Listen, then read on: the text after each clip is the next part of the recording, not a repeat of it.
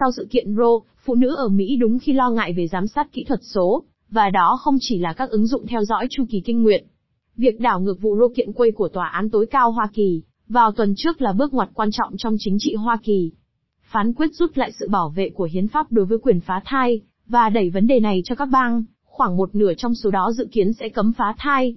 Không giống như lần gần đây nhất, vào khoảng nửa thế kỷ trước, khi phá thai cũng là bất hợp pháp ở Hoa Kỳ, chúng ta giờ đây sống trong kỷ nguyên giám sát kỹ thuật số tràn lan nhờ vào Internet và điện thoại di động. Dữ liệu kỹ thuật số có thể được sử dụng để xác định, theo dõi và buộc tội những phụ nữ tìm cách phá thai. Trong hơn 20 năm qua, các công ty công nghệ lớn, nhà khai thác ứng dụng di động, nhà môi giới dữ liệu, và công ty quảng cáo trực tuyến đã xây dựng một hệ thống toàn diện để thu thập, phân tích và chia sẻ lượng dữ liệu khổng lồ. Các công ty có thể theo dõi mọi chuyển động, ghi lại hành vi và truy vết cảm xúc của chúng ta. Cho đến nay, hệ thống này chủ yếu được sử dụng để bán hàng.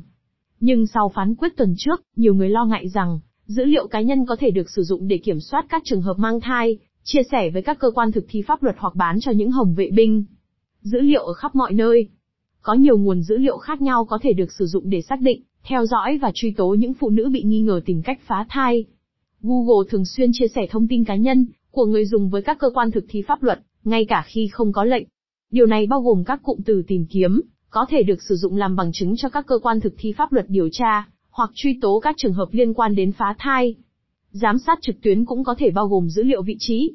Cảnh sát Mỹ đã sử dụng dữ liệu vị trí từ thiết bị di động để thu thập bằng chứng chống lại các nghi phạm. Hơn nữa, nhiều ứng dụng di động theo dõi vị trí của bạn và chia sẻ vị trí đó với các nhà môi giới dữ liệu.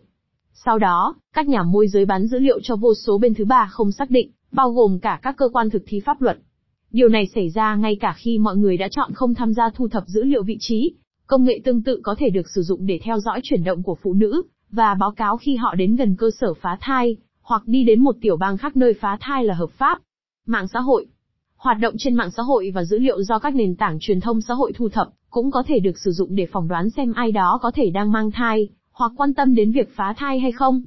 Một cuộc điều tra gần đây cho thấy hàng trăm trung tâm khủng hoảng mang thai, những phòng khám tự y tế nhằm mục đích ngăn cản phụ nữ phá thai, trên khắp Hoa Kỳ đã chia sẻ thông tin khách truy cập trang web với Facebook. Trong một số trường hợp, điều này tiết lộ tên và địa chỉ của mọi người, cũng như liệu một phụ nữ có đang cân nhắc việc phá thai hay không. Cuộc điều tra cũng cho thấy các tổ chức chống phá thai có thể tiếp cận một phần thông tin này. Nếu phá thai bị coi là phạm tội, thông tin đó có thể được sử dụng để chống lại phụ nữ trong các thủ tục pháp lý. Trình theo dõi chu kỳ kinh nguyệt. Dữ liệu từ các ứng dụng sức khỏe và sinh sản cũng có thể được sử dụng để xác định và theo dõi những phụ nữ bị nghi ngờ tìm cách phá thai. Các ứng dụng này ghi lại những thông tin rất riêng tư bao gồm chu kỳ kinh nguyệt, hoạt động tình dục và các phương pháp điều trị nội tiết tố. Tuy nhiên, nhiều ứng dụng trong số này chia sẻ thông tin nhạy cảm không được mã hóa với các công ty môi giới dữ liệu và công ty quảng cáo mà người dùng không biết hoặc không đồng ý.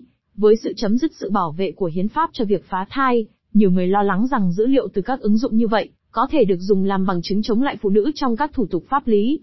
Một thời điểm khác thường cho các nền dân chủ. Sau phán quyết của tuần trước, đã có nhiều lời kêu gọi phụ nữ xóa các ứng dụng theo dõi khả năng sinh sản và chu kỳ kinh nguyệt, tắt tính năng theo dõi vị trí trên điện thoại của họ, hoặc thậm chí sử dụng điện thoại rác. Tuy nhiên, những nỗ lực cá nhân lẻ tẻ như thế có thể không hiệu quả hoặc không thực tế. Bộ máy giám sát kỹ thuật số quá rộng lớn, để chúng ta có thể trốn tránh nó một cách hiệu quả. Hàng tỷ trang web chứa trình theo dõi thu thập dữ liệu chi tiết. Hơn 6,5 tỷ điện thoại trên toàn cầu, có thể dễ dàng được chuyển mục đích sử dụng thành một công cụ giám sát tinh vi.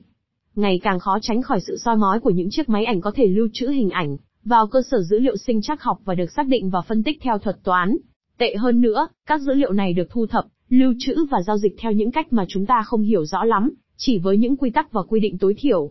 Những người ủng hộ quyền riêng tư và các nhà nghiên cứu đã cảnh báo chúng ta suốt nhiều năm về tiềm lực tàn phá của bộ máy giám sát kỹ thuật số. Những người chỉ trích thường lưu ý cách hệ thống này có thể củng cố và thúc đẩy các chế độ toàn trị, chẳng hạn như ở Trung Quốc. Giám sát ở các nước phương Tây, như Mỹ, vốn được coi là ít vấn đề hơn vì nó tập trung vào thương mại. Sự lật ngược của Rô kiện quay là, thời khắc đánh dấu kỷ nguyên mới vì tầm quan trọng của nó, đối với quyền sinh sản của phụ nữ. Nó cũng có thể định hình thời đại theo một cách khác, chúng ta có lẽ sẽ thấy hệ thống giám sát kỹ thuật số hiện có được dùng, để hình sự hóa từng công dân. Chưa quá muộn để tạo các quy tắc bảo mật tốt hơn. Phần lớn luật hiện hành chật nhịp với công nghệ hiện tại và cần được cải cách, không chỉ tại Hoa Kỳ mà cả ở Úc. Các quy tắc mới sẽ như thế nào? Để đưa giám sát kỹ thuật số vào khuôn phép, Chúng nên hạn chế nghiêm ngặt việc thu thập, lưu trữ, chia sẻ và tái tổ hợp dữ liệu kỹ thuật số, quản lý chặt chẽ việc sử dụng các công nghệ nhận dạng khuôn mặt, yêu cầu các nền tảng kỹ thuật số, trang web và ứng dụng dành cho thiết bị di động cung cấp cho người dùng các tùy chọn không theo dõi đơn giản và đúng thật, và yêu cầu các công ty cung cấp mã hóa đầu cuối đúng chuẩn để bảo vệ dữ liệu người dùng. Chúng ta đang ở đỉnh điểm của một kỷ nguyên mà giám sát kỹ thuật số được sử dụng trên quy mô lớn để chống lại các công dân bình thường.